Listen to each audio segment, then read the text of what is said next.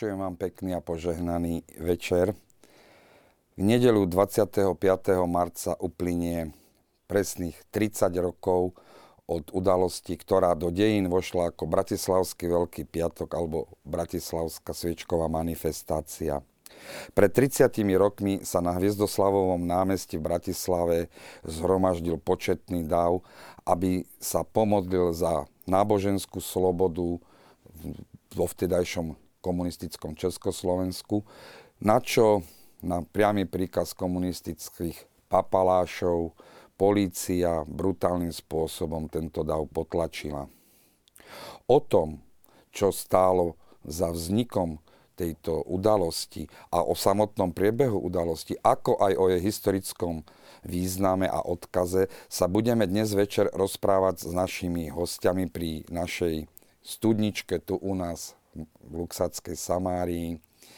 Vítam vás pri sledovaní diskusnej relácii v Samárii pri studni dnes večer na tému 30. výročie Bratislavského Veľkého piatku.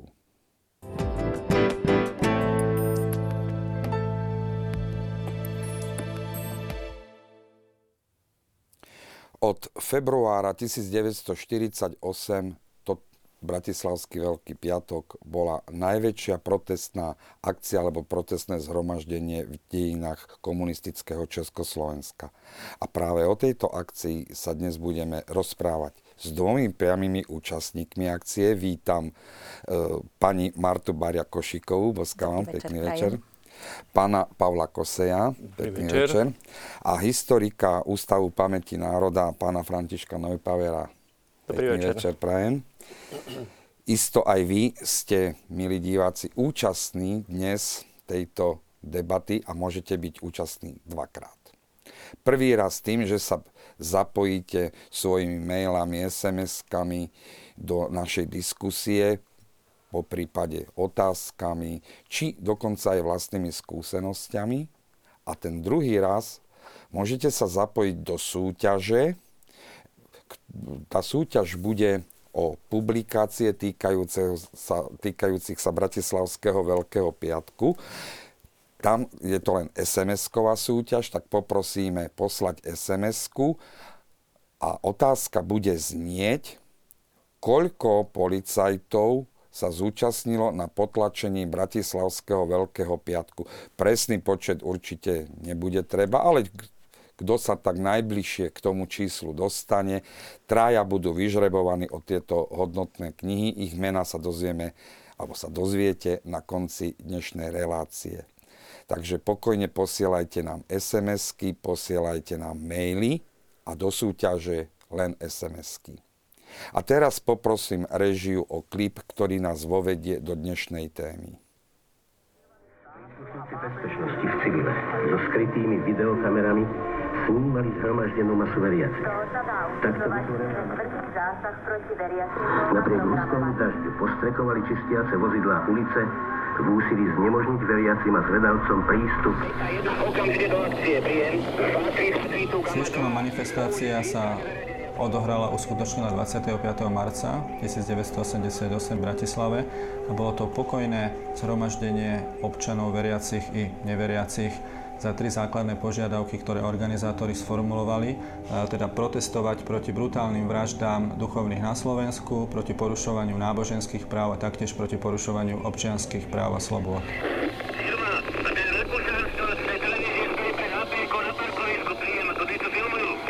Gama 2, Gama 2, okamžitý zákrok, okamžitý zákrok, tu Gama bolo to zároveň e, spojenie sa domáceho odporu proti komunizmu a zahraničného, myslím, slovenskej emigrácie, pretože nakoniec vlastne pôvodná myšlienka prišla od Mariana Šťastného zo zahraničia. Takým základným impulzom pre zorganizovanie sviečkovej manifestácie bola iniciatíva Svetového kongresu Slovákov, e, vtedajšieho výkonného podpredsedu a známeho hokejového reprezentanta Mariana Šťastného, ktorý navrhol zorganizovať protestné zhromaždenia pred zastupiteľskými úradmi ČSSR vo svete. To spoločenstvo Fatima, ktoré bolo naviazané na pána biskupa Korca vtedy, rozhodlo, že bolo by dobre, keby ja som bol ten, ktorý to bude zvolávať. V Po doručení listu Františka Mikloška nastala nervozita na obvodnom národnom výbore Bratislava 1. Mali byť pripravené a nasadené dve vodné diela, tri obrnené transportéry, jedno vodné dielo s obsluhou v zálohe a čo je zaražajúce, e, títo príslušníci mali byť vyzbrojení 50 nábojmi v zásobníkoch.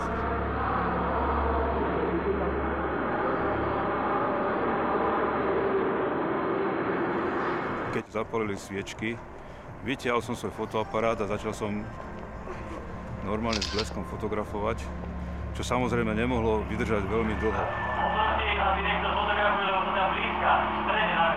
Ja som už videl, ako viacerých ľudí zatýkajú a myslel som si, že sa mi podarí nejako uniknúť po tých pár záberoch, ale skutočne som bol veľký optimista, pretože okamžite boli na mňa dvaja eštebáci a začali ma proste trhať na všetky strany. To boli kordóny policajtov s prílbami, s obuškami, pripravení zasiahnuť proti vlastným spoluobčanom. Vytlačia príjem. Tu je Kama 2, Kama 2. Veľmi rázne zakročujte proti všetkým. Veľmi rázne zakročujte. My sme ustupovali a kto nestihol ustúpiť, tak vtedy autá zastavili a z aut vybehli policajti a mlátili hlava, nehlava, či to boli mladí, či to boli starí. Bolo hrozné vidieť, ako policajti mlátia obuškami e, demonstrujúcich. Samozrejme bolo aj útrasné vidieť, ako sú zatýkaní ľudia a odvážaní v policajných autách. Príkaz pre dáhov, sami. Nedovoliť sústrediť sa v centre mesta, z mesta, vytlačať mimo okraj centra. Snaha vyvolať proste u ľudí strach a paniku a toto zhromaždenie rozohnať. Ľudia napriek tomu sa vrácali na svoje pôvodné miesta, čiže toto nemalo účinok, takže politická komisia z hotela Carlton sa rozhodla rozohnať definitívne toto zhromaždenie použitím dvoch vodných diel tesne pred tou 18.30 hodinou. Tu je Gama 2, tu je Gama 2. Použiť vodné dela. Opakujem Gama 2. Použiť vodné dela. Tento jedna, všetky zálohy von a vyplácať a použiť klopiace vozidla aj vodné dela. Príjem. Veterná rozumiem. Nohy padali na zem pod tými prúdmi vody a vtedy som skutočne mal takú, nebol to strach, na to som zabudol. Proste ja som videl jednu epochálnu udalosť. Do toho spievajúceho závu i hneď použiť vodné delo. Gama 2, príjem. Až potom, keď som prišiel domov, navštívil som svojich známych, Glasovcov a tam mi pani Glasová povedala, Ferko, je to svetová udalosť. Hlasu Ameriky Martin Lipovec a Erik Považan. Príslušníci Československej poriadkovej polície násilím rozohnali asi o piatkovej bratislavskej dráme ani bratislavskom veľkom. Jeden zo zatknutých, Anton Selecký, ktorý je technikom na Geologickom ústave v Bratislave, povedal, nestála ani jedna tanička a množstvo vážne zranených Korespondenta hlasu Ameriky Juliana Negliho o situácii v Bratislave.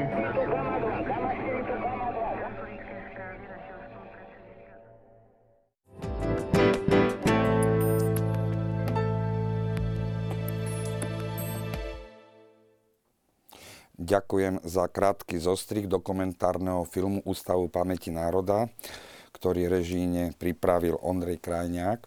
A my sa už môžeme venovať našej téme. Ešte raz môžete sa aj vy do nej zapojiť a plus dnes je aj pripravená SMS súťaž na otázku, koľko ozbrojených, koľko príslušníkov ozbrojených zložiek sa zúčastnilo akcie proti pokojnému zhromaždeniu na Hviezdoslavovom námestí pred 30 rokmi. Čo predchádzalo tejto udalosti, tomu zhromaždeniu? Tak naozaj, keď si pozrieme celé tie dejné súvislosti, tak by sme mohli hovoriť veľmi veľa o tom, ako nadvezovala sviečková manifestácia na to, čo sa dialo vo svete, alebo teda konkrétne aj u nás tak ak by sme to dali do kontextu 80. rokov, takého nejakého všeobecného, tak musíme povedať, že v Polsku bolo to úsilie cez nezávislé odbory, solidárnosť, v Maďarsku tam bola nejaká snaha o reformných komunistov niečo meniť Ak by sme to rozdelili Československo, tak samozrejme tu bola silná či už charta 77, ale rovnako aj výbor na obranu nespravodlivo stíhaných, ktorý si tiež by sme mohli nejak tak bližšie pripomínať, ktorý vznikol v roku 1978, takže tiež to osmičkové výročie je tam dosilné. A zároveň musíme to vnímať aj v tom kontexte, čo sa dialo aj v Sovietskom zväze, lebo bez Moskvy by sa nepohli mnohé veci ďalej. Gorbačová uh-huh. éra. Áno, čiže vlastne už aj tá perestrojka, prestavba a pre mňa to, čo teda aj dejiny potvrdzujú, tak aj mnohé veľké osobnosti, či už Tečerová, Ronald Reagan a takisto tak, niečo také ako nepredstaviteľné, eh, kde v dejinách by sme dokázali povedať, že sa spriatelili niekto z Ruska, niekto z Polska, čiže vlastne tam sú tie vzťahy stále také nejaké napäté. A to vlastne vidíme, že polský pápež Jan Pavel II je vnímaný Gorbačovom, keď e, išiel na stretnutie so svojou manželkou, tak svojej manželke povedal, idem ti predstaviť najvyššiu morálnu autoritu na svete. Mm-hmm. Čiže vlastne až s takou úctou ten, ten pohľad predstaviteľa Sovietskeho zväzu. A ak by sme teda nezachádzali Poďme na veľmi, Slovensko, tak zo široka, alebo do Československa. Uh-huh tak eh, si myslím, že dôležitý je aj rok 1974, kedy vzniká spoločenstvo Fatima, ktoré postavilo základ tých, ktorí sa zúčastnili danej manifestácie a ich slovo bolo veľmi dôležité. Ďalej by sme mohli zdôrazniť tú veľkú púť eh, na Velehrade pri príležitosti tisíctého výročia od eh, smrti svätého Metoda, čiže to bola veľká udalosť, kedy tiež z hľadiska takého masového, ak by sme mohli nazvať, veľa ľudí tam vlastne prichádzalo a vyjadrilo svoje vnímanie, kresťanského vnímanie Cyrila metóda, že to nie sú len nejaký Cyrila metóda, ale svetý Cyrila metóda, tá požiadavka náboženskej slobody. A vtedy v podstate na tom chcel participovať aj štát, ukázať svetu náboženskú tak, slobodu, práve? Čiže aj chceli to trošku ukázať, ale na druhej strane cez e, ministra kultúry chceli povedať, že prišli tu Cyrila metód, ich kultúrny fenomén považujeme za dôležitý, ale ich nespáva, nespájajme s církvou. Hej. Čiže toto je tiež také dôležité. Ale... Vy ste boli na tej na Velehrade, pravda? Áno, ja som sa zúčastnila priamo na púti v, teda v júli 1985. Boli sme myslím, že vtedy už pomerne e, dobre fungovala informovanosť medzi Českou, Moravskou a Slovenskou podzemnou alebo skrytou církvou a o príprave tohto jubilea teda sme vedeli a boli sme povzbudení, aby sme sa, kto môže, na tejto púti zúčastnili a bol to taký veľmi silný zážitok pre všetkých, ktorí Taký teda aj duchovný, hej? boli pri tom. Jednak ten duchovný a jednak um, myslím, že prvýkrát uh, ľudia tak nejako um, priamo pocitili to, že je možné uh, dať najavo svoj názor aj na tom akoby veľkom priestore tiež e, tam bolo veľmi cítiť tú silu veľkej skupiny ľudí, že keď sme dovtedy boli orientovaní na malé spoločenstva alebo individuálne kontakty, tak tu vlastne vystúpila akoby na povrch um, taká sila uh, veriacich ľudí a teda veľký počet a to takisto, ten taký efekt masy, myslím, že tiež veľa znamenal. Ja by som takú poznámočku.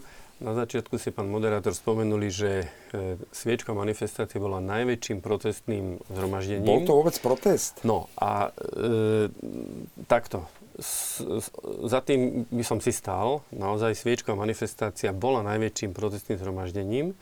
Možno, že sa k tomu ešte viac dostane. Bolo to slobodne zvolané za týmto účelom hej, na podporu nejakých troch konkrétnych požiadaviek. Čiže to bolo vystúpenie naozaj e, organizované zo strany pozemnej cirky, to si asi ešte povieme. Kdežto tá Velehradská púť mm-hmm. v júli 1985 eh, bola organizovaná štátom a ona sa vlastne zvrhla, tak rečeno, teda eh, na istú, isté eh, vyjadrenie proti režimu. Hej, ten režim nemal dosť citu. Myslím, minister Klusák vtedy jednoducho mm, vyprovokoval ten dav, keď spomínal teda iba Cyrila metoda a nie svätého Cyrila metoda. E, čiže ako e, Martuška hovorila, tak e, naozaj tam potom to seba uvedomenie toho davu nastalo a možno určite to pre budúcnosť malo veľký zmysel, ale tam to bolo také spontánne, kdežto Sviečková bola naozaj vedomá akcia. Uh-huh. Ja by som možno aspoň dve témy dodal. Takže naozaj na jednej strane tá veľkosť púti, hej, čiže vlastne aj či už ten Velehrad, čo teda bola taká jasná aj do istej miery politická už aj záležitosť, keďže teda vystúpili a ak tak ľudovo môžeme povedať, že vypískali toho ministra, ale však účastníci by o tom mohli viac povedať. A potom, ale tie pute boli aj v Levoči, boli aj v a tak ďalej. A ešte druhá veľká záležitosť, tak e, to bolo, keď bola Charta 77, tak e, Vladimirovi Juklovi povedali, že poďme aj my veriaci do niečo sa angažovať. A vtedy Vladimír Jukl ako predstavený, respektíve jeden z pilierov podzemnej cirkvi, to si tiež môžeme tak zdôrazniť, že e, tajný biskup Jan Korec, čiže neskôrší kardinál Korec, Silvester Krčmery a Vladimír Jukl sú vnímaní ako také piliere podzemnej cirkvi. A Jukel vtedy povedal, že počkajme nejakých možno aj 10 rokov, keď nás bude viac, lebo to také vnímanie, že čelom k masám bol z komunistickej strany a on vlastne, aké by to také vnímanie bolo, že aby nás bolo čím viac tých slobodných ľudí. Keď jeden strom vytnú toho slobodného človeka, tak tu bude ďalší a ďalší a keď bude už les, tak oni voči tomu neprejdú. Takže toto je jedna z záležitostí púte, ktoré tak pozbudzovali to, čo sa dialo. Možno poviem len taký príklad. V Číne dodnes je zakázané prísť aj na miesto, kde sa niečo tragické odohralo. A to z toho dôvodu, že vlastne režim sa bojí, aby tam prišli ľudia a teda začali sa nejaké protesty. Dokonca aj na miesta, kde sa niečo tragické odohralo, že tam bola nejaká živelná pohroma, ale tak nejdem to tu rozoberať. A druhý fenomén, tak v tom čase, pred Sviečkovou manifestáciou, teraz vlastne aj Ústav pamäti národa vydal publikáciu o veľkej podpisovej akcii za náboženské slobody. Keď si zoberieme, tú chartu podpísalo vyše 2000 ľudí celé to obdobie a samozrejme každý jeden podpis je veľmi dôležitý. Na vtedajšie obdobie tam treba možno aj zdôrazniť, že tam bolo treba meno, adresu. Samozrejme, hej. A tá podpisová akcia za náboženské slobody bola taká jednoduchšia, že tam niekedy stačí len ten podpis, ale už to, že sa vlastne po to podpísalo skoro, skoro pol milióna ľudí, tak to je vlastne veľká, teda na Slovensku to bolo okolo 300 tisíc. Takže vlastne tie púte by som zdôraznil a zároveň vlastne tú podpisovú akciu, ktorá už začala koncom decembra a potom oficiálne s podporou kardinála Tomáška v januári v roku 1988. Mm-hmm. Možno ten pojem bol tu spomenutý ako podzemná církev, áno, áno. alebo teda tajná církev. Církev je jedna, ale teda za určitých podmienok naozaj môže byť prinútená konať skôr tak nevidene. E, čiže myslím, že bez e, tej podzemnej církvy, bez, bez tých stretnutí, stretiek, ktoré, chvála Bohu, aj dneska existujú, ale vtedy to bol veľmi silný fenomén a dnes je obrovská ponuka hej, vo všetkom a pre mladých, kdežto vtedy tá ponuka bola výrazne menšia. Samozrejme bol pionier teda SZM, hej, socialistické z mládeže a tak, ale pre také slobodné e, rozvíjanie osobnosti, pre poznávanie církvy Krista, duchovného života, duchovného života, lebo ten naozaj absentoval. Proste vo verejnom živote to sa v podstate ani nemohlo spomenúť. Hej. Dneska je v podstate bežné aj v médiách, aj e, verejných, že, že sú tu veci, pretože teda tie, tie duchovného charakteru, pretože je to súčasťou života človeka, ale vtedy to bolo ináč. A túto e, potrebu človeka e, nasycovala predovšetkým táto podzemná církev a naozaj bolo to mm, pomerne masové, naozaj to boli desiatky a desiatky tisícov dokopy e, ľudí, ktorí v tom boli aktívni. Takže to bolo silné podhubie, ktoré umožňovalo vlastne také nezávislé myslenie, e, slobodné myslenie a e, angažovanie sa pre spoločné dobro. Ja by som možno ešte doplnil, ak dovolíte.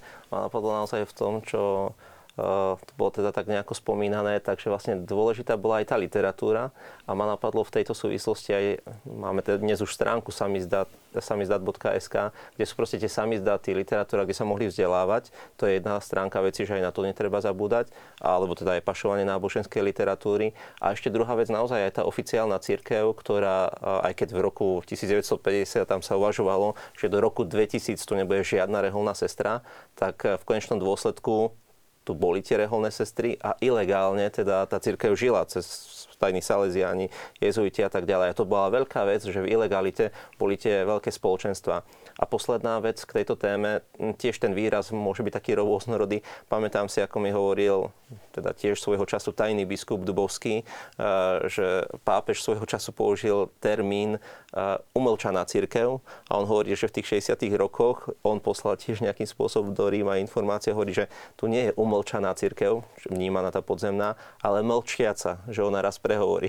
tak to je vlastne tiež také a tu zaujímavé. vlastne môžeme, môžeme aj vidieť význam a silu tých laických hnutí a vôbec života laikov, pravda? Áno, ja by som chcela ešte teda doplniť, že vlastne Silvester Krčmery a Vlado Jukl, keď mm-hmm. sa Mhm. vrátili z väzenia, tak toto si dali ako úlohu, že teda aby tých ľudí združovali, aby, aby ich bolo počase viac. Aby ale, ale nebolo to z nejakého dôvodu, nejakého takého teda, že vytvoriť masové hnutie, ale išlo im vlastne o dobro církvy, lebo už vtedy videli význam e, aktivity laikov a tak ako už dneska vieme, že po druhom Vatikánskom koncile, ktorý dal túto vážnosť laikom, že všetci majú úlohu budovať Božie kráľovstvo a že to pozvanie do práce na Vinice pánovej platí pre všetkých, ktorí sú pokrstení, tak vlastne oni túto myšlienku rozvíjali pri tých stretnutiach, ktoré začali organizovať, že podchytili stredoškolákov na princípe, že každá škola by mala svoju skupinku, svoje stredko, mali aj pracujúcich podchytených. Postupne, keď títo už vtedy zaktivizovaní študenti prechádzali na vysoké školy, tak boli motivovaní, aby každý na svojej fakulte zozbieral veriacich ľudí a vytvorili malé spoločenstvo.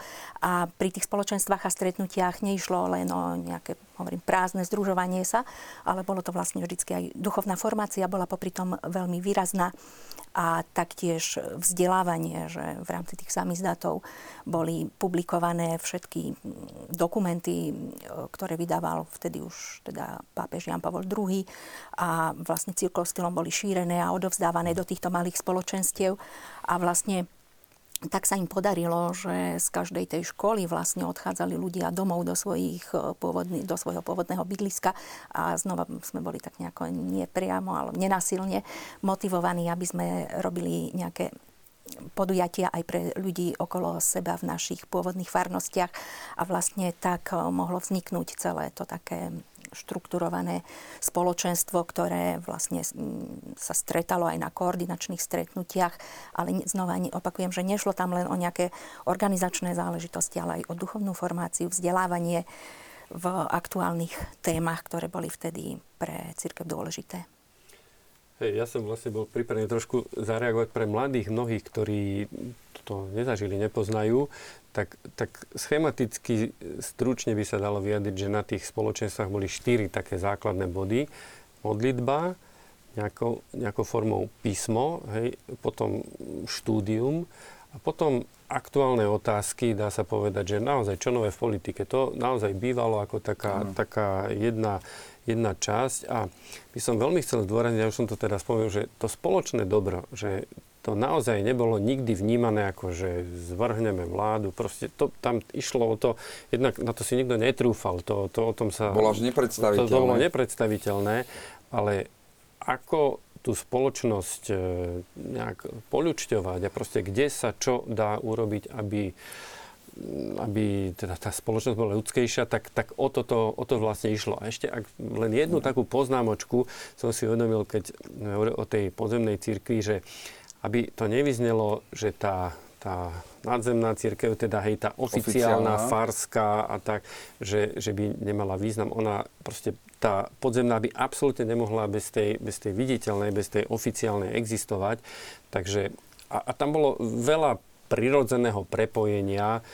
E, hej, boli niektorí kňazi, ktorí e, boli treba v tom združení kňazskom Pacem in, Pacem Interis, ale aj tam je problematické, kto mal akú motiváciu. To, to ano, ťažko ano. súdiť. Ako ale boli isté, si nech súdi Boh. E, nech súdi Boh, presne tak, ako mnohí zrejme mali dobrú, dobrú motiváciu, niektorí možno menej teda, niektorí zo slabosti a možno z istej zrady. Ale e, teda väčšina kňazov, naozaj drvivá väčšina kňazov boli pozitívni, ktorí slúžili církvi, ľuďom. Hej? Takže e, no trošku, aby sme to ja obdobie si myslím, že tieto aktivity, ale nech sa páči. Jedna vec, teda, možno dve.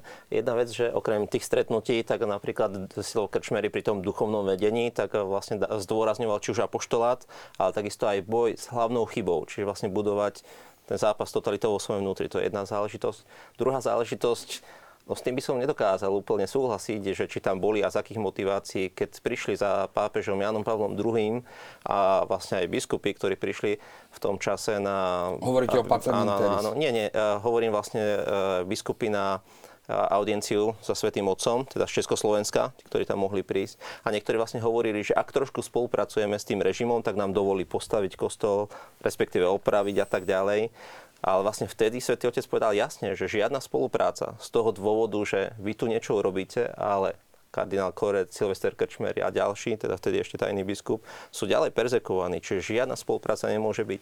A mi sa zdá, že dokonca aj pri uh, pohreboch niektorých kňazov tak e, zaznelo teda, že bude pohreb toho a toho kňaza a Silvester Krčmery, keď to počúval vo známoch, tak vtedy tak povedal, tak mohli povedať, že bol členom toho Pacem Interis, čo vlastne oni v mnohých veciach veľmi uškodili, či už cirkvi a tak ďalej. Takže vlastne ja by som to tak trošku nezľahčoval, lebo potom by aj dnes sme mohli povedať, tak môžeme byť členom všetkého možného, len nám ide o dobrý úmysel, úmysel a to podľa mňa akože trošku by sme znevážili tých, ktorí e, viedli ten zápas. Spomenulo sa tu tá aktivita podzemnej cirky, hlavne teda tých lajko, laick. Určite to nemohlo ale ujsť tajnej bezpečnosti a oficiálnym štruktúram komunistickým. Ako štát, alebo respektíve tieto silové zložky reagovali práve na, na, na toto laické hnutie tak na jednej strane je veľká vec, že niektoré veci unikali.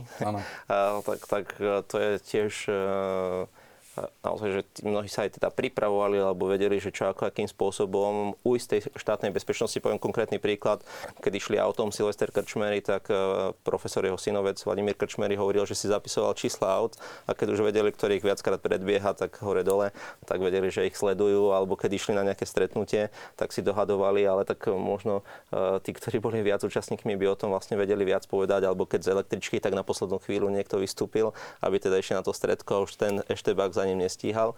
A, takže vlastne takéto veci e, boli teda aj organizačne. Dokonca bola vytvorená celá štruktúra, že ako sa majú správať, aby teda ich nezaistili príslušníci štátnej bezpečnosti. Ale je také zaujímavé aj to, že naozaj či už Silvester Krčmery alebo iní, alebo však hoci kto aj ďalší, dôverovali niektorým ľuďom a tí ich zradili. Hej, že vlastne tí na nich donášali, tí ich vlastne prezradali ďalej a ďalej. A ja poviem možno len taký jeden zaujímavý príklad. E, jeden kňaz, ktorý teda odišiel z kňazstva, donášal, nasiloval na ďalších a mnohým veľmi ublížil, tak e, potom nakoniec z toho kresťanského pohľadu zomieral zmierený aj s církvou, ale posledné roky života žil tak, že vlastne dostal takú zákernú chorobu rakovinu jazyka. A, a vlastne akože mnohí to tak vnímajú, že on si cestu musel uvedomiť a potom vlastne Silvo Krčmery bol aj na tom jeho pohrebe a podobne, nejdem tu teraz celé rozoberať. A Silvo hovoril, že aj táto choroba je Boží dar, že človek nezomiera hneď, ale má čas na to, aby si uvedomil aj čo zle urobil a zomierať e, zmierený s Kristom. Takže sme vlastne opísali tú situáciu povedzme tých 80 uh-huh. Mhm. rokov 20. storočia začalo vlastne... Ale ešte ste chceli... Ja by som ešte ano, rada doplnila áno, áno. k tým púťam. Áno. V rámci to, teda Tedy toho... mohutneli tie áno, púte. Áno, to by som práve chcela zdôrazniť, že vlastne už aj pred tým rokom 1985 sme boli akoby pozbudzovaní Myslíte zúčastňovať pred tým sa... Velehradom. Áno, už pred Velehradskou púťou. Zúčastňovať sa na púťach, pretože a, teda títo aj Silvo Krčmery, aj Vlado Jukl videli v púťach slovenský tradičný priestor, ktorý vlastne aj štátna moc určitým zmyslom tolerovala. Dátumy, ktoré boli známe, či už Svetodušná púť v Šaštíne, Júlová púť v Levoči, v Nitre, Augustová púť, e, v septembrová na Panu Máriu, Trnavská novéna v novembri. Vlastne bol od, od júna až po, po november každý mesiac nejaký, nejaký priestor, kde sme mohli akoby, a oni zdôrazňovali, sme putujúca církev, dajme sa na cestu, putujme a videli v tom akoby obohatenie vzájomné, že pre tých mladých ľudí, ktorí sa na tú cestu dajú, tak e, vlastne je to akoby dobrodružstvo, ale pre tých, e, keď tam príde väčší počet mladých ľudí, tak pre tých tradičných zúčastnených ľudí je to zasa obohatenie, že vlastne vidia, že že aj mládež má záujem o kresťanstvo a že je to také akoby vzájomná, vzájomné obohatenie obidvoch týchto skupín a vlastne tak nás povzbudzovali k tomu, aby sme tento priestor využívali a tak vlastne tie púte naberali na takej intenzite a snaď by som ešte zdôraznila, že nebolo to len teda putovanie na tieto miesta, ale podporovali nás aj v tom, aby sme, pokiaľ bolo možné ísť do, vtedy do Juhoslávie, aby sme navštívili Medžugorie, eh, aby sme navštívili téze stretnutia. Ja si veľmi živo spomínam na mnohé, ktoré sme absolvovali vo východnom Nemecku a v Maďarsku, kde ten režim bol troška voľnejší a mohli tam prichádzať ľudia z téze úplne verejne a organizovali sa tam veľké podujatia modlitebné, ktoré poznáme aj dneska. A tak sme sa vlastne už vtedy zúčastnili v Magdeburgu, v Lipsku, v Péči a vlastne na týchto stretnutiach jednak, že sa posilňovala viera každého z nás a, a zároveň teda e, získavali sme tú takú skúsenosť, že vystupujeme aj do tých verejných priestorov a kvôli tomu postihu, tak štátna bezpečnosť tieto podujatia monitorovala. Ja sama som bola predvolaná po púti v Šaštíne na Vyslu, kde mi predkladali úplne fotografie úplne neznámych ľudí, možno 10, či niekoho poznám, poznám, či a zrazu na jednej bol otec biskup Korec, takže vlastne čakali zrejme na reakciu, tak ja keďže som našťastie nikoho nepoznala, tak aj pri, tom, pri tej jednej inkriminovej fotografii, tak som tvrdila, že nikoho nepoznám.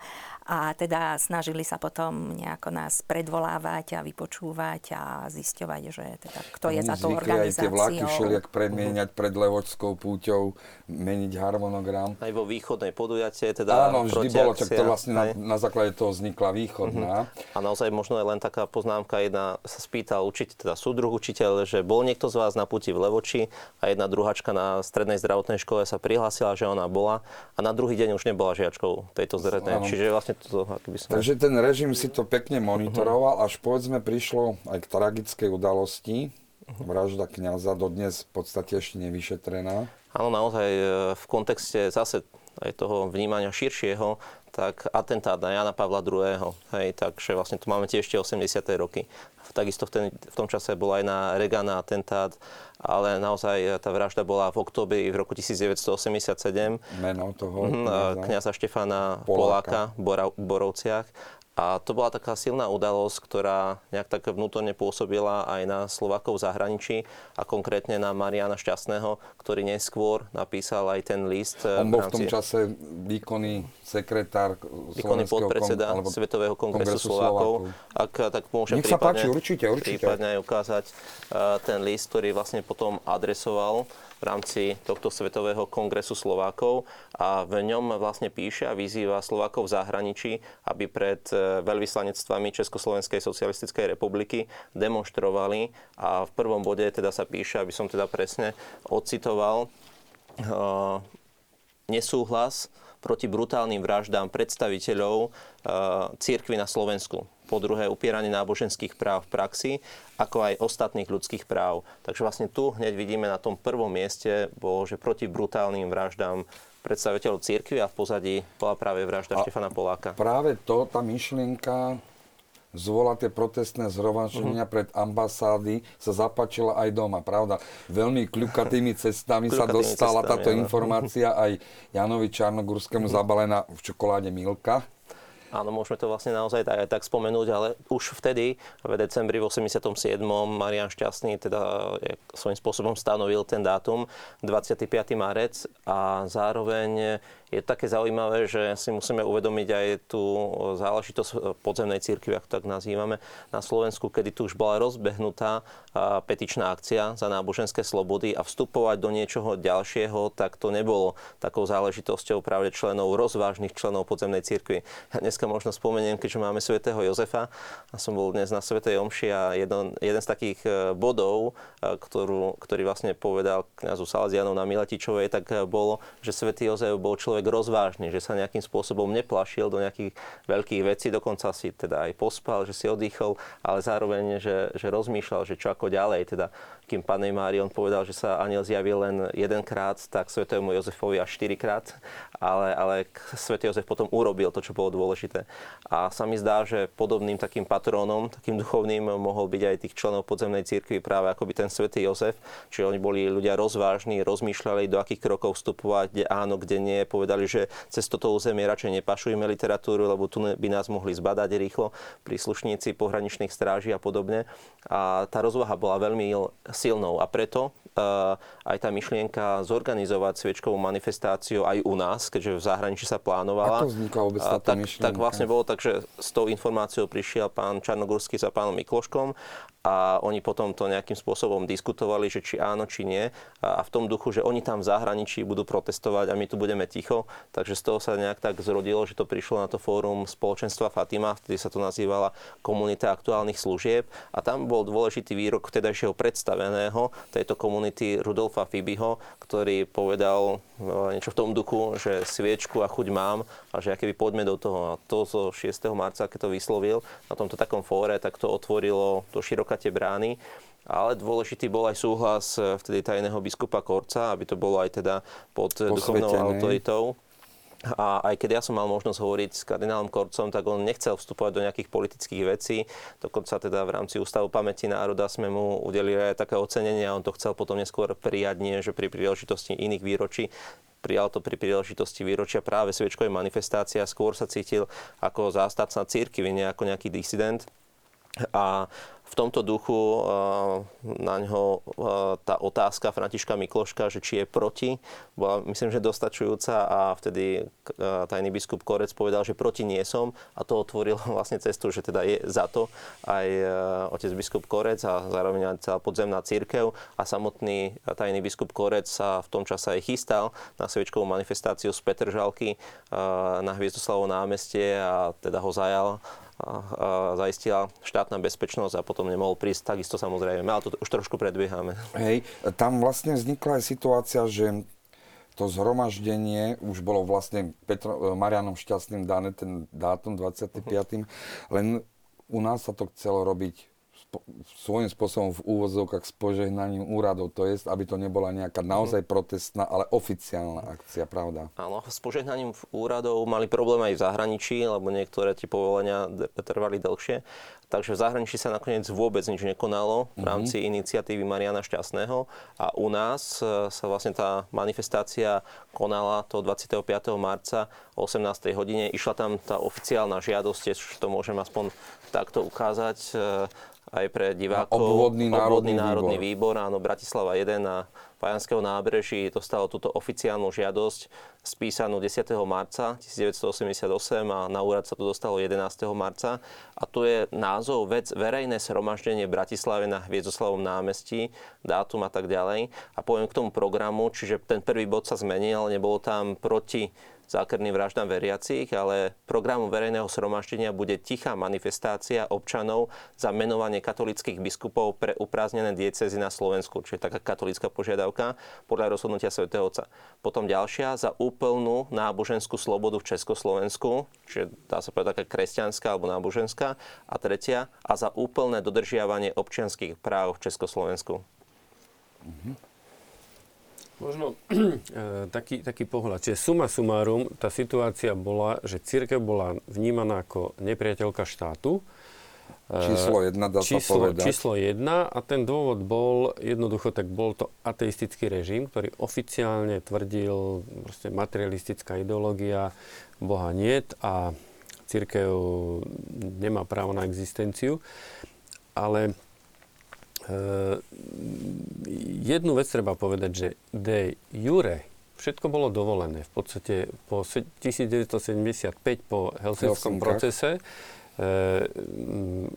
teda náboženská sloboda, aj tie občianské slobody a vôbec teda systém e, OSN a teda Všeobecná deklarácia ľudských práv a teda aj Európske dohovory o ľudských právach vlastne e, viaceré veci aj Československá socialistická republika Signovala. bola proste signatárom, hej, čiže mala záväzok e, tieto slobody a práva svojim občanom umožňovať.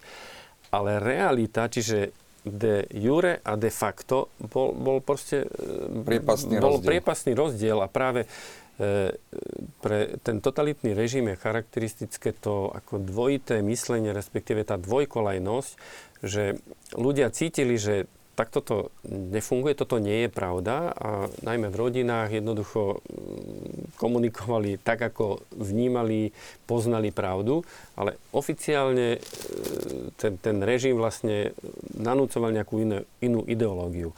A práve sviečková manifestácia bolo niečo, kde to, čo bolo v pra- teda na čo ľudia mali právo, de jure, vlastne de jure tak e, odvážili sa, proste vykročili z tej zóny strachu, alebo teda prekonali svoj strach a, a proste deklarovali tú pravdu, ktorú si, ktorú vyžadujú a teda tie, tie požiadavky vlastne e, dokumentovali, že, že sú si vedomí svojich práv a idú, idú do toho. Ten, ste tuším spomenul ten dokument, čo František Mikloško posiela na obvodný národný výbor, neschválili, pravda, tú akciu. Mm. Čo potom nasledovalo? Tak z hľadiska tohto procesu František Mikloško, čo teda mu povedali, že to neschváľujú a on sa vlastne odvolal 25. marca, že teda zákony nám dovolujú, čiže de, de jure, tak môžeme nazvať, že máme na to právo a teda to sromaždenie tak či tak bude. A ja by som možno k tomu ešte naozaj tak ako pán Kosej pekne povedal, že čo všetko to de jure de facto, tak to vlastne môžeme vnímať celými tými dejinami. Proces s Titusom Zemanom bol, však tu je náboženská sloboda, tu mohol kľudne vyštudovať za kniaza. Hej, ďalší hovorí, však tu sa tlačia Biblie, vytlačili sa ich 10, 20 hej, a všetko je v poriadku. Čiže vlastne tá naozaj taká dvojtvárnosť toho režimu to bola silná. A tiež vlastne aj pre tých reholníkov, hej, že si reholníčka a oni vlastne mali povedať že nie som, aj keď boli. Hej. Čiže vlastne je to také v, tom, v tomto duchu, že tento režim nás nutil, nutil klamať. A toto je tiež dôležité si uvedomiť. A dokonca jeden pán mi hovoril, ktorý emigroval do Austrálie, on te, preto odišiel, lebo ho tu nutili klamať. A on nedokázal žiť v krajine, kde ho nutia klamať. A toto sa mi zdá také silné. A na druhej strane to svedectvo aj Silvestra Krčmeryho, že vy máte v rukách moc, ale my máme pravdu. A ja tá moc e, tá, tá pravda vždy vstala z mŕtvych, niekedy už aj na tretí deň. Takže vlastne toto, toto sa mi zdá také dôležité. Aj Charta tiež napísala, že bohužiaľ to platí len na papieri. Hej. A mm. zase prišiel ten druhý systém, povedali mnohí predstaviteľe herci, že oni si vymýšľajú, že skutočnosť je taká, že sú tu slobody a tak ďalej. A v tomto, medzi týmito kameňami, kameňmi vlastne byť, to bolo niečo, niečo také veľmi, veľmi náročné. A teraz by ma zaujímalo, režim to nechcel, túto bratislavskú akciu. Akcia bola. Ako ste sa dozvedeli o tom? Lebo však roz... jedine, ak niekto mal týždenný televízny program, že videl, že ide Angelika, to bolo tiež také. že ako ste sa dozvedeli o, o tejto akcii, stretnutie, kedy, kde, ako? Tak ja som sa o tom dozvedela práve cez e, teda koordinačné stretnutie v rámci týchto našich uh, kružkových stretnutí. Dokonca sme aj vedeli aktuálne o tom, že prišlo, teda je podujatie nie schválené a dostali sme tak na také slobodné uváženie, že či kto chce žiadny tlak, kto cíti, že sa chce zúčastniť a nevieme, ako to teda dopadne, tak vlastne každý sa mohol slobodne rozhodnúť, že či sa, či sa na tomto zúčastní. Ostatní ľudia snáď mnohí počuli o tom z vysielania zahraničných rozhlasov, Radio či Hlas Ameriky, neviem, či aj Radio Vatikán, aj um, Slobodná Európa, myslím, že tieto zahraničné médiá, ktoré sa u nás dali za určitých podmienok uh, počuť tak vlastne vysielali už o tom informáciu, na základe ktorej myslím, že prišlo mnoho ľudí mimo Slovenska a vlastne o nej vedeli potom aj ehm, nie, teda ľudia z prostredia mimo cirkvy. A vďaka tej tretej požiadavke, ktorá bola teda daná, že nemôžeme bojovať len za seba, pretože, ako Vlado Jukl hovorieval, sloboda je nedeliteľná, patrí všetkým tak e, vlastne vďaka tomu sa mnohí mohli k tomu pripojiť aj tí, ktorí neboli priamo. Svojím spôsobom aj režim na poslednú chvíľu umožnil, keď dovolil kanonikovi Záreckému vystúpiť v televízii. Hej, len čo povedal. ale, ale vlastne oznámil, že tá akcia bude. Uh, ja ešte jednu vec e, spomeniem a hneď potom nadviažem, ano, ano. že aj v tom ohlasovaní, ktoré tu Ferko uh-huh. spomínal, e, teda, čo František Mikloško oznámil 10. oficiálne, teda dátum 10. marca, myslím, že 16. alebo nejak taký dátum bol, bola odpoveď, že teda je to zamietnuté, ale potom hoci mohli odpovedať na druhý deň, ale oni odpovedali, tuším, deň či dva pred samotnou akciou, kde odpovedali, že sú stále presvedčení o tom, že to je, že to je proste v zmysle zákona a že vlastne ústavný súd by mal v tomto prípade rozhodnúť o tom, či to je alebo e, nie e, proste uskutočiteľné v zmysle práva. A tým pádom oni vlastne zabezpečili to, že stále boli na tej strane de, de jure, proste ideme do toho, pretože máme právo. A takticky vlastne už neumožnili, aby im odpovedali, aby to bolo ako aj de jure nes, teda zakázané. Hoci bolo to, no ale to je, to je práve tá realita. No, ak môžem ešte ja možno len zatiaľ, kým e, tu budú zaznievať tie svedectvá, ale ukážem, že aj ľudia vytvorili sami nejaké také plagátiky. Plagátiky a tým sa sa informovali, takže nech sa páči, ale možno... Hej, teda ešte som chcel, teda, čo sa týka toho teda, šírenia tej informácie, no vtedy veľmi silný kanál bol aj teda od ucha k uchu, alebo hej, od ústam k uchu. Eh, ako ľudia naozaj komunikovali a to sa, to sa tiež efektívne šírilo. Samozrejme museli byť tie zdroje, hej, to boli pre všetkým tie zahraničné eh, rozhlaslové stanice. A potom nakoniec... Vy osobne ste sa to odkiaľ dozvedeli? Ja už si to presne nepamätám, ale proste to posledných týždeň, dva, to bola téma. Takže to bola, nebolo to, to na poslednú to, to, to nebolo tak, že to naozaj proste v týchto kruhoch to bola veľmi silne komunikovaná vec. A vlastne režim nechtiac, možno, on to nechcel, on teda si uvedomil, že už sa to preklápa, že proste ten strach prestáva ľudí paralizovať, tak e, začal vlastne konať protiakcie, ako teda ten kanonik Zárecký, to bolo myslím dva dní predtým, e, 23. marca.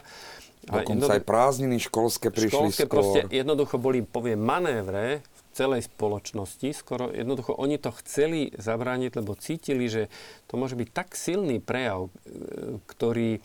Proti. Proti. A vlastne tá podstata si myslím tej sviečkovej bola v tom, že ľudia prekonali strach. Už to tu mm-hmm. zaznelo. A e, čiže e,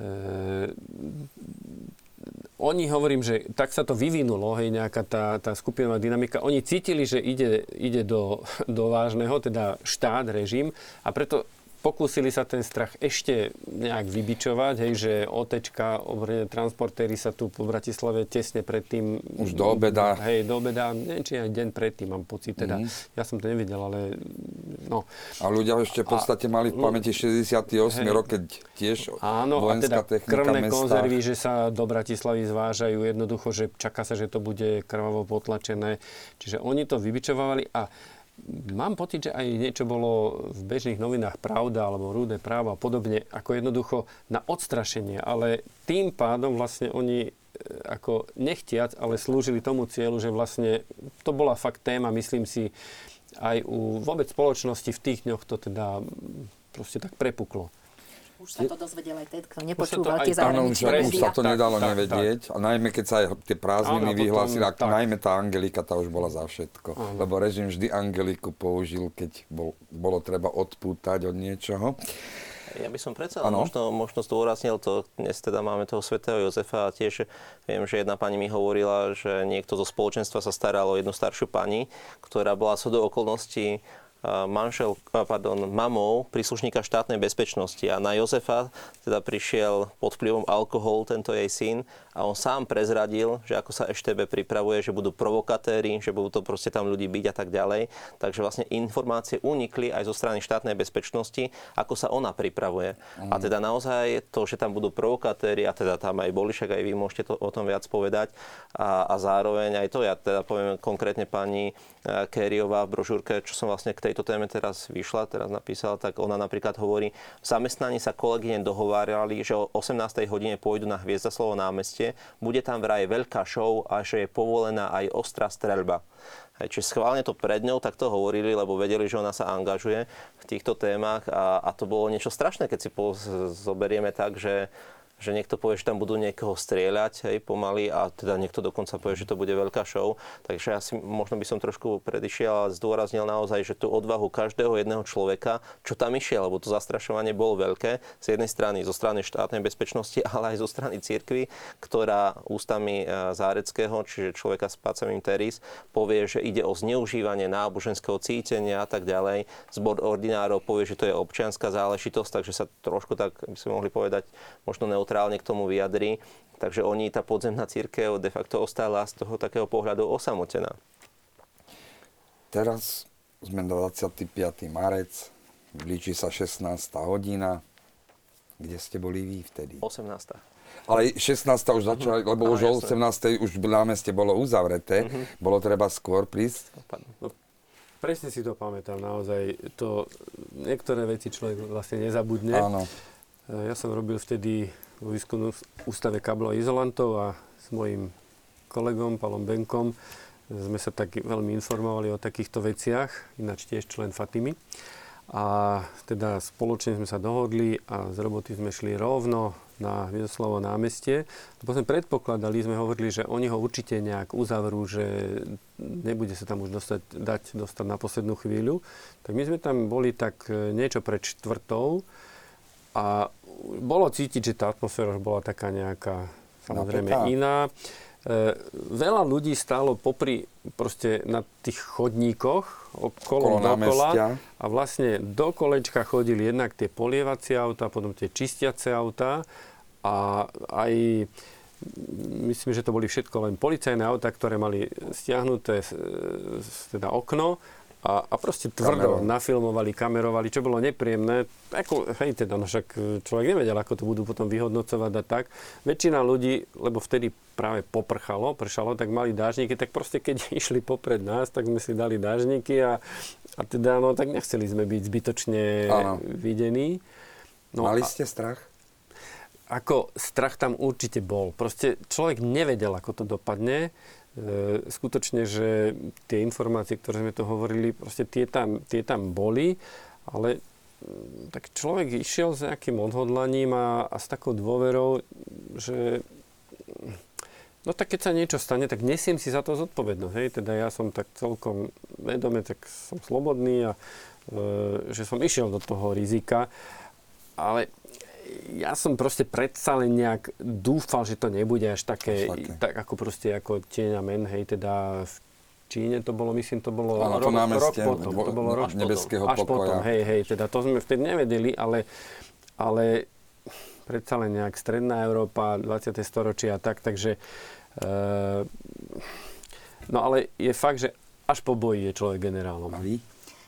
Ja som o tej štvrtej bola dohodnutá s priateľkou, že pôjdeme na bohoslužbu na Svetú Omšu k jezuitom, ktorí sú blízko námestia. Myslím, že v tom čase tam bývalo o štvrtej, o 16. A že teda po tej omši sa presunieme na to námestie. Tak um, počas tej Svetej Omše som tak nejako vnímala, že teda uvidíme, čo nás čaká, ale teda to odhodlanie sa možno aj posilnilo. A vlastne po skončení Sv. Omše už bolo vidno, že z toho kostola išlo veľa ľudí na námestie, to bol pomerne taký masívny prúd. Ano, už aj diváci môžu vidieť prvé zábery z fotografií. Nech sa páči. Môžu. Takže vlastne už po tej Sv. Omši sa viacero ľudí presunulo na to Hviezdoslavovo námestie a vlastne urobili sme dobre, alebo teda tak Dalo hovorím, sa tam že ešte okolo tej my sme, sa ešte, dostať? my sme sa ešte dostali, možno bolo 10 minút po 5. alebo tak nejako na to námestie. A vlastne už keď som prichádzala ja, tak vlastne už som videla také väčšie skupiny ľudí pred kostolíkom Notre Dame, ktorý je troška bokom od divadla a takisto už pred divadlom bolo pomerne väčšie množstvo. Už to neboli len tí ľudia na chodníkoch, ale už stáli aj tak v strede. Tak sme sa pridali tam k tomu, k tomu zhromaždeniu popred fontánou ale zrazu mi začalo byť čudné, že po nás už nikto neprichádza. Bolo ešte možno, ešte pred pol šiestou určite. A vlastne po celý čas som s tou kamarátkou stála akoby na okraji toho, toho zhromaždenia a že už za nami nikto neprichádzal. Tak mi to bolo podozrivé. Ja som nejak tak nepredpokladala, nevedela som, ako budú reagovať a nevedela som, že zatvorili tie príchody, tie vstupy na námestie tak vlastne my sme sa dostali a boli sme jedni z posledných, ktorí prišli do toho akoby stredu toho námestia. Už námestie uzavreté, čo sa tam dialo vtedy? Ešte policia asi nezasiahla, tá modlitba, došlo k tým modlitbám vôbec? No, Kvôli čomu ja oficiálne pamätám, bolo? že naozaj ako náhle odbila šiesta, teda myslím, že tam žiadne uh, hodiny neodbíjali, ale tie klasické hodiny pred Carltonom, tie, tie myslím fungovali, ale teda viem, že som sa pozrel na svoje.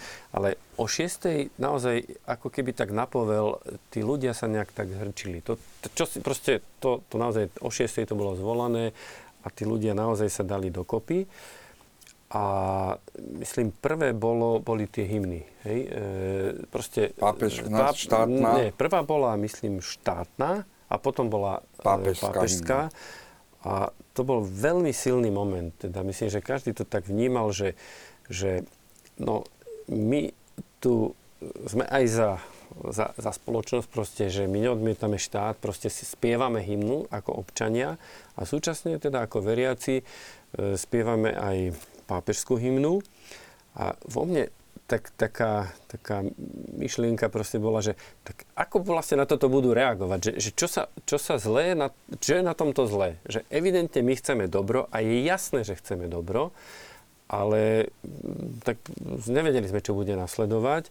A vlastne nasledovala potom tá výzva e, policie, tá policie to, to nejakého auta, teda z toho z lampača proste toho zariadenia. E, občania, je to nedovolené zhromaždenie, rozíďte sa, e, ak neuposluchnete, neuposluchnete, budú e, použité nejaké donúcovacie prostriedky na zabezpečenie verejného poriadku, niečo, niečo v takomto zmysle.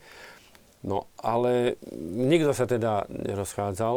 A teraz, čo sa, čo sa udialo, tak poprosíme režiu o krátky dokument z archívu Ústavu pamäti národa.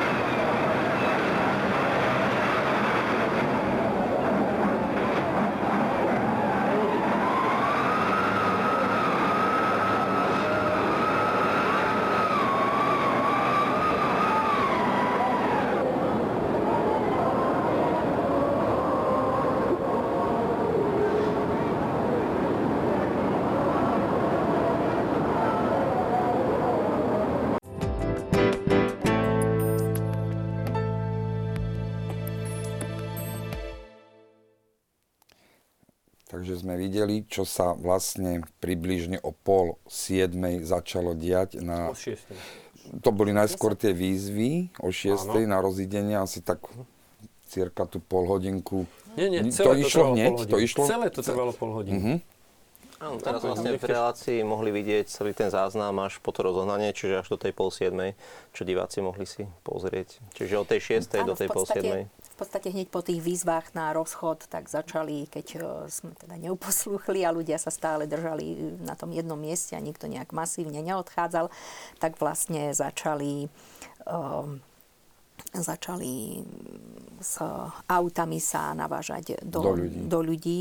Všetky policajné autá s húkačkami išli takým fázovitým posunom jedno vedľa druhého, len s minimálnym rozdielom, teda, že sotva, e, keď sa mne sa tak Musel stalo, byť že... chaos tam veľký. Áno, snažili sa vytlačať, vlastne pred tým autom nás posúvali a vlastne medzi nimi bolo taká minimálna medzera, že vlastne som zostala na špičkách stáť e, v takom ako baletkovskom postoji, len teda, aby som sa vmestila medzi tie dve autá a niečo v podstate sme unikali, kde sa dalo, kde bolo troška voľné miesto, vedeli sme, nedaleko bola fontána, bolo vstup do Národného divadla, tak ľudia sa koncentrovali pri tých eh, chránených priestoroch. No už na schodíky neišli ani na fontánu, tak vlastne tam sa čo najviac ľudí natlačilo.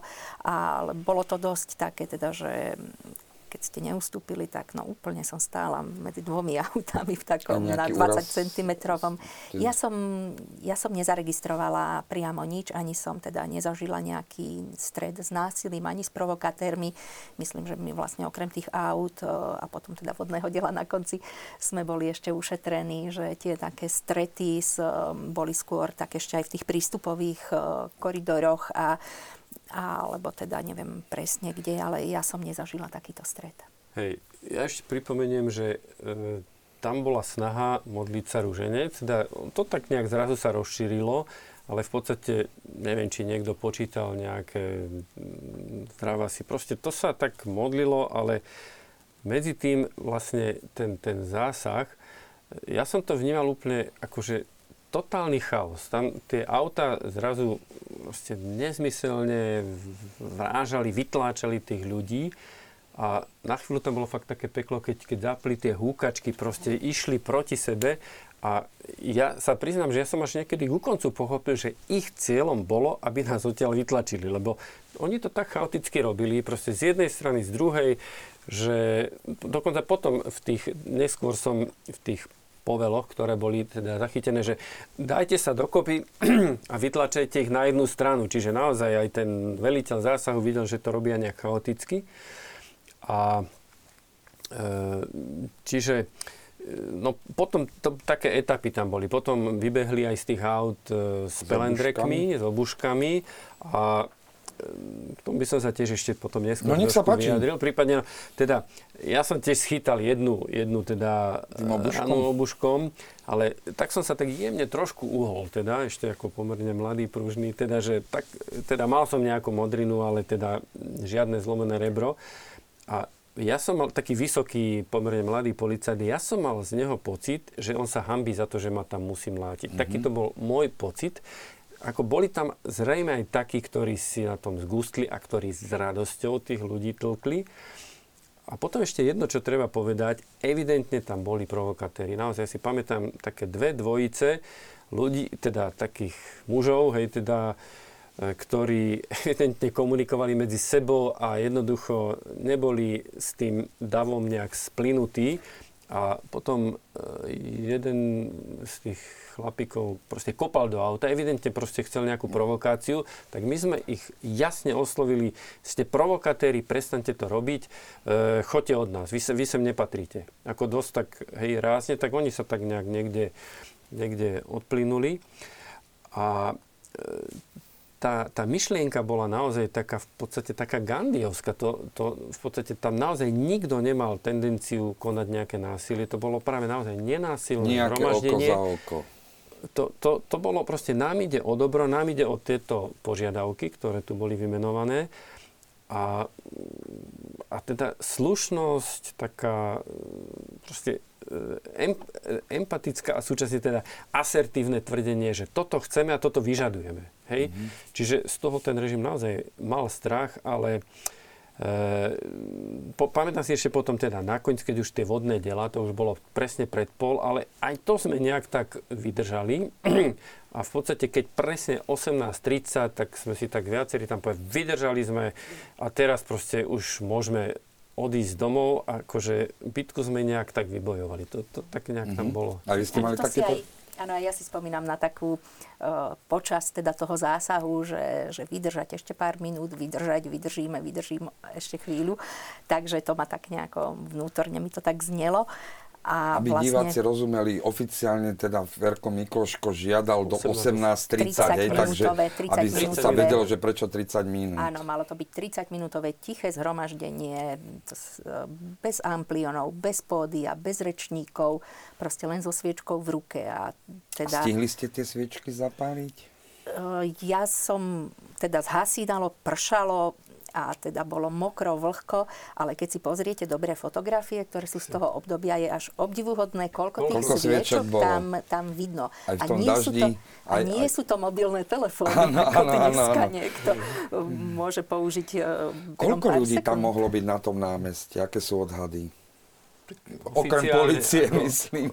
Hovorí sa teda, že od tých dv- dvoch tisíc priamo teda na tom námestí, v tej zóne, ktorá bola ohraničená, až som 3,5 teda tisíc niekde čítal, tak... E, Čo sa týka samotného námestia, len zase musíme povedať, že napríklad za divadlom, tam vlastne boli, dnes by sme mohli povedať, ťažkodenci, takže vlastne tiež zabránili. Takže tie odhady hovoria dokonca od 6 až do 10 tisíc ľudí, ktorí uh, samotne... V okolí, a teda, Áno, áno. A, a teda samozrejme ešte mnohí teda nemohli ani sa dostaviť a tak ďalej, mnohí teda boli zastrašovaní.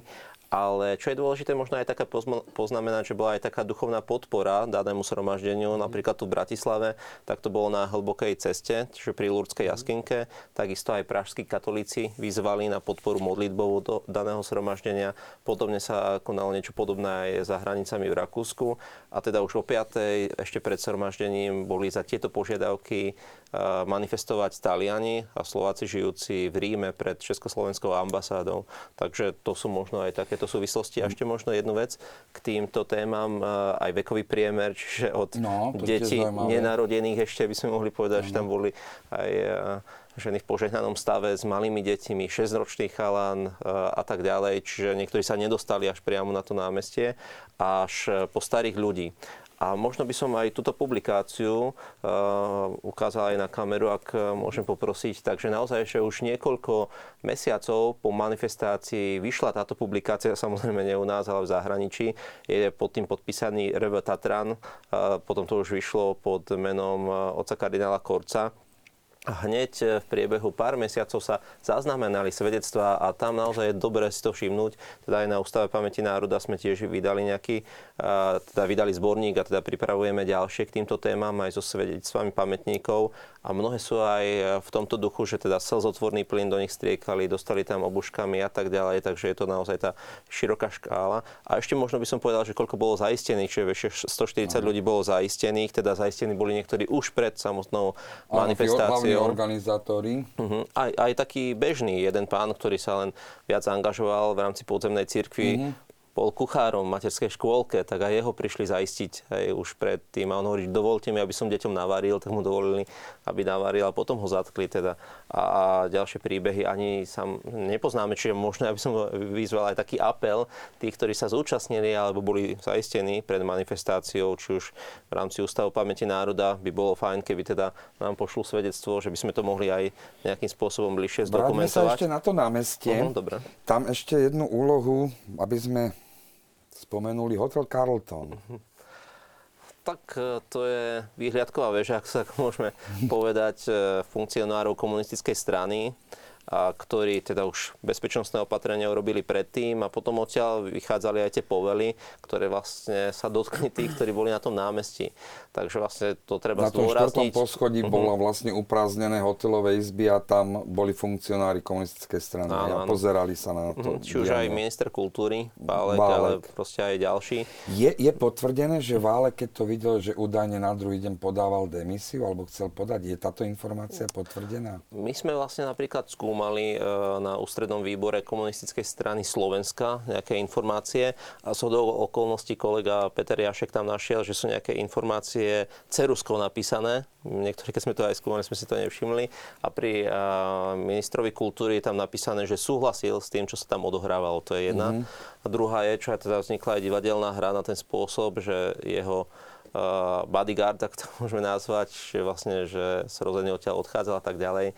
Takže vlastne presne zdokumentovať, že aké boli tie jeho postoje, tak uh, nevieme to nejako 100% s historickou pravdepodobnosťou je. Teda, teda zodpovednosť politická tak ďalej bola, nepodal demisiu, nepodal, takže, takže na základe toho môžeme povedať, a teda ešte tam sa našiel záznam, že súhlasil s tým, tak, tak uh, historicky by sme skôr mohli povedať, že podporil aj tú brutalitu. Na Divák Vládo nám píše, že na sviečkovej manifestácii bolo asi 90 policajtov provokatérov. Takú informáciu mm, nám chcel pos... Sedelo by to tak. tak sú tie, uh, oni, aby sa medzi sebou rozlíšili, tak napríklad mali odznak e, benzínolu, hej, aby teda medzi sebou vedeli, kto je čo a zároveň teda máme aj svedectvo, jedna pani e, hovorí, že ako ich nakladali do tých kantónov, tak jedného tiež tam naložili a potom, že niečo povedal a ho vyložili odtiaľto, takže vlastne už máme Zobrali to aj sekundárne. Áno, zadefinované, že vieme teda, že naozaj, že to bol jeden z tých provokatérov, takže áno. Aký boli, povedzme, večer na druhý deň vaše také najsilnejšie dojmy? Ja som sa cítila, s takou, s takou úľavou som odchádzala o tej pol siedmej na začiatok určite to bola neistota, bolo to niečo, človek nevedel, čo ide, alebo čo ho budú schopní.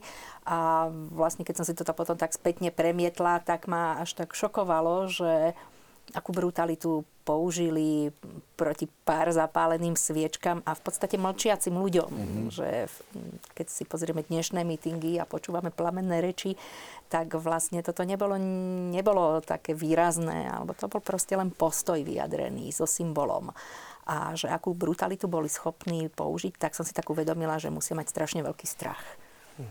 Váš taký? Ja, ja som vnímal od začiatku, hovorím od tej hymny na začiatku, že toto je historická udalosť, ktorá vojde do dejín. To tam bolo úplne cítiť, že tu sa niečo zmení, že táto... Dejú sa tam dejiny. Že, že tam tie dejiny sa, sa dejú no pamätám si, keď sme teda tých 8, 18.30, keď, keď akože vydržali sme, alebo vyhrali sme, tak e, s viacerými, že teraz len sa dostať nejak domov. A ešte takú vec, ako vlastne videl som, ako viacerých teda e, dozaj tvrdo zmlátili a teda zobrali ich do tých, e, do aut, respektíve do, do tých Antonov. Takže tak mi bolo ľúto tých ľudí a teda človek, mi nemo, človek im nemohol pomôcť. No jednoducho tam bola tá presila tej, tej, tej sily ozbrojenej.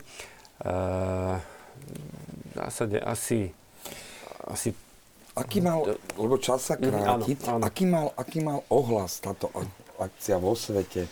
Ja možno ešte ukážem aj tu fotografie niektorých z tých zatknutých. Uh-huh. A tí vlastne, čo si spomínali, tak uh, hovorí napríklad, jedna pani hovorila, že na tej, uh, u dvoch levov, teda konkrétne, kde ju zaistili, tak dokonca sa musela vyzrieť z donaha a že jej kontrolovali ešte na chodidlách, či tam niečo neskrýva. Keď prišla vlastne do práce, tak tá jej spomienka je taká, že všetci sa skrýli do svojich kancelárií, ju žiadali, aby dala výpoveď z práce a podobne. Čiže vlastne naozaj tá skúsenosť hlavne tých zatknutých bola naozaj veľmi silná. A teda k otázke, tak tu by som možno ukázal aj konkrétne, ako v zahraničí to dokumentovali. Že Takže pred, malo to odozvu. Áno, že pred človekom s krížom v ruke, že Červená armáda alebo sovietská ustupuje a tu vzadu vidno e, cisternu československou značkou, mm-hmm. že vlastne tu prichádzajú s vodnými delami a vstupujú do toho. Takže tých ohlasov bolo u nás, teda splasla bublina provokácie, demonstrácia alebo tak ďalej, ktorá nevyšla. To dávali naši, naši, naše médiá, že prišlo tam len okolo 500 ľudí a tak ďalej. A zahraničné médiá hovorili, či už New York Times alebo všetky vlastne svetové médiá o tom, že čo sa vlastne deje u nás. A dokonca niektorí potom v tomto kontexte, že so sviečkami v rukách u nás vyšli ľudia manifestovať a odporúčam teda aj túto publikáciu od pána no. Šimulčíka, ktorý to nejak podrobne zdokumentoval, aby si aj ľudia možno tak zadovážili, už to teraz tretie vydanie, tak je vidieť, že o to je záujem. Takže vlastne tam vidíme, dokonca súčasný nemecký prezident hovorí, že vy e, ste otvorili cestu k pádu Berlínskeho múru. V nemeckom Lipsku 9. októbra tiež vyšli ľudia so sviečkami v rukách a to otvorilo, o, o mesiac na to padol Berlínsky múr. Dokonca aj teraz som od nejakých nemeckých historikov tam e, čítal nejaký taký dokument, že funkcionári komunistickí v zahraničí hovorili, že netušili sme, že so sviečkami v rukách nás porazia. Mm. A možno ešte taká jedna myšlienka, aj Európsky parlament dal rezolúciu a, a takisto napríklad zatknutá reportérka rakúskej televízie na jednom z podujatí spomienkových hovorí, že my v Rakúsku nikdy nezabudneme, že vy na Slovensku ste to začali. Že až potom prišiel ten rok revolúcií, rok 1989. Divačka Lucia, začíname hodnotiť uh-huh. Bratislavský Veľký piatok a myslím, že toto hodnotenie je veľmi na zamyslenie. Divačka Lucia píše, prečo sa v histórii, v dejepise nespomína táto sviečková manifestácia? Tak je to vlastne téma, ktorá... Nemusíme to brať vyslovene a, asi striktne, že prečo nie je to len v učebniciach, ale ako si ide do, do, do pozadia. Je to problém e, samotných dejín a vnímania, čiže to 20. storočie na základnej škole sa učí v 9. ročníku ku koncu školského roka a teda dokonca aj z gymnázií mám niekedy informáciu, že sa dostanú po koniec druhej svetovej vojny a ďalej nie. To je jedna téma. Druhá téma je však občianská náuka, kde vlastne tu máme ako tento deň a ako pamätný deň Slovenskej republiky, deň zápasu za ľudské práva. 25. marec. Mhm, 25. marec, čiže si to uctievame ako štát, takže by sme na to mali nejak viac pamätať. Ja si myslím, že aj stále, áno, môžeme sa odvolávať na štát, na zákony, na to, aby sa to tam dalo a teda aj Ústav pamäte národa sa usiluje, máme aj stránku, teda aj FKI má stránku Fórum kresťanských inštitúcií, sviečková manifestácia.sk, UPN takisto vlastne e, máme dokumenty a tak ďalej k tejto téme, takže stále aj na tom formálnom aj neformálnom vzdelávaní, aby sa to nejakým spôsobom dávalo dopredu. Ja teraz tiež hovorím, že táto publikácia je tiež nejakou takou snahou o, to, o tom viac rozprávať, takže ten priestor stále je. Mm-hmm. Ja si myslím, že to má dva také dôvody, že vlastne ani po roku 1989 sa naša spoločnosť nevyrovnala so svojou minulosťou, tak ako sa ťažko vyrovnávame s tou predchádzajúcou totalitou z 40. rokov, tak sa vôbec nevyrovnala teda s obdobím komunizmu. To je jeden rozmer a druhý rozmer, myslím, sa týka priamo odkazu sviečkovej manifestácie, kde vlastne ľudia ukázali, že aj symbolicky, alebo postaviť sa za vec, len zo, na ktorej nám záleží s obyčajnou sviečkou v ruke, bez akéhokoľvek očakávania, kedy sa tá naša požiadavka naplní, či to bude o chvíľu, o nedlho alebo nikdy. Že vlastne tento postoj musí akoby byť, vzbudzovať obavy v, každom, v každej vláde a v každom režime a že v podstate aj na teda odkaz dnešné alebo porovnaní aj s dnešnou situáciou, že vlastne uh, toto svedectvo, alebo teda svedectvo zápasu o, o vec, na ktorej ľuďom záleží, nie je asi želané pre nikoho, kto má v rukách určitú moc a chce si ju udržať a, a pokiaľ sa nezmení tá paradigma, že v politike ide o spoločné dobro pre všetkých a hlavne teda spravodlivosť a dobro pre najslabších, tak vlastne nikto nebude mať záujem školiť ľudí k občianskej odvahe. Myslím, že ten rozmer alebo teda ten význam sviečkovej manifestácie v porovnaní aj s dnešnými udalosťami môže byť aj v tom, že aj my kresťania by sme nemali žiť so strachom voči budúcnosti. Z mnohých eh, vyjadrení a postojov kresťanských skupín dneska cítime hrozný strach a, a až teda strašenie eh, obavami o budúcnosť. Ale ak, ak veríme Kristovi, ktorý nás postavil do sveta možno ako baránkov voči vlkom a teda dáva nám svoju silu, tak eh, vlastne tento strach o budúcnosť je nemiestný a najmä ak vedenie priateľským postojom voči určitým skupinám Takže to aj do vlastných radov si myslím, že odva- žiť s odvahou a s dôverou v budúcnosť je pre mňa jedno z takých veľkých e, víziev a odkazov sviečkovej manifestácie. Aj so sviečkou v ruke. Aj bez. Aj bez. Možno inými slovami trošku ešte by som tak doplnil, že každý jeden člen spoločnosti, proste od prezidenta, predsedu vlády a tak ďalej, až po posledného občana má istú mieru zodpovednosti za to, akým sa tá spoločnosť e, uberá. Ako sa vy... Čiže e, tá sviečková nás učí, že je potrebné s odvahou ísť niekedy aj proti prúdu, ale ukázať, e, čo považujeme za správne a, a vyžadovať to. Chystajú sa teraz nejaké spomienkové akcie, keď je 30. výročie? E, áno, teraz e, pri tomto okrúhlom výročí e, Fórum kresťanských inštitúcií, ktoré už tak tradične koordinuje tieto mm, spomienkové podujatia, tak toho roku to bude trošku viac. Znovu pripomeniem tú, tú webovú stránku www.svieckovamanifestacia.sk. Tam si tam sú tie programy všetko sa, sa teda dá tam nájsť. Čiže už niečo začne v stredu, potom, a najmä teda ťažisko bude v tom víkende, piatok, sobota, nedela. E, Kde je také nejaké vyvrcholenie? A možno také vyvrcholenie, teda sviečkový sprievod bude uh-huh. od kapucínov, teda večerná omša a potom v Bratislave. v Bratislave. Aj pekný program, verím, že bude potom pri tom pamätníku, taký modlitbový, mladí pripravujú nejaké také prosby za Slovensko. A v sobotu bude také vyvrcholenie rekonštrukcia sviečkovej manifestácie, čiže s policajnými originál autami spred 30 roka, nejakými húkačkami a, a tak ďalej. Čiže verím, že toto ľudí tak trošku priťahne a mladí, aby si to vedeli predstaviť.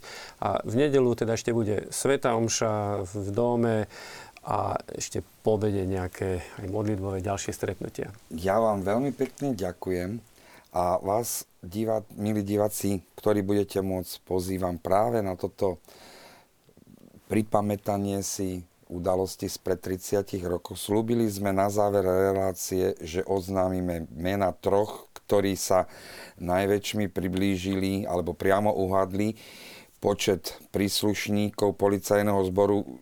Produkcia oznámi tieto mena, my už musíme končiť. Správne číslo bolo 1061. A verím, že sa stretneme cez víkend na niektorej z tých akcií, ktoré budú pri príležitosti 30. výročia Bratislavského Veľkého piatku. Žičím vám požehnaný zvyšok večera. večera.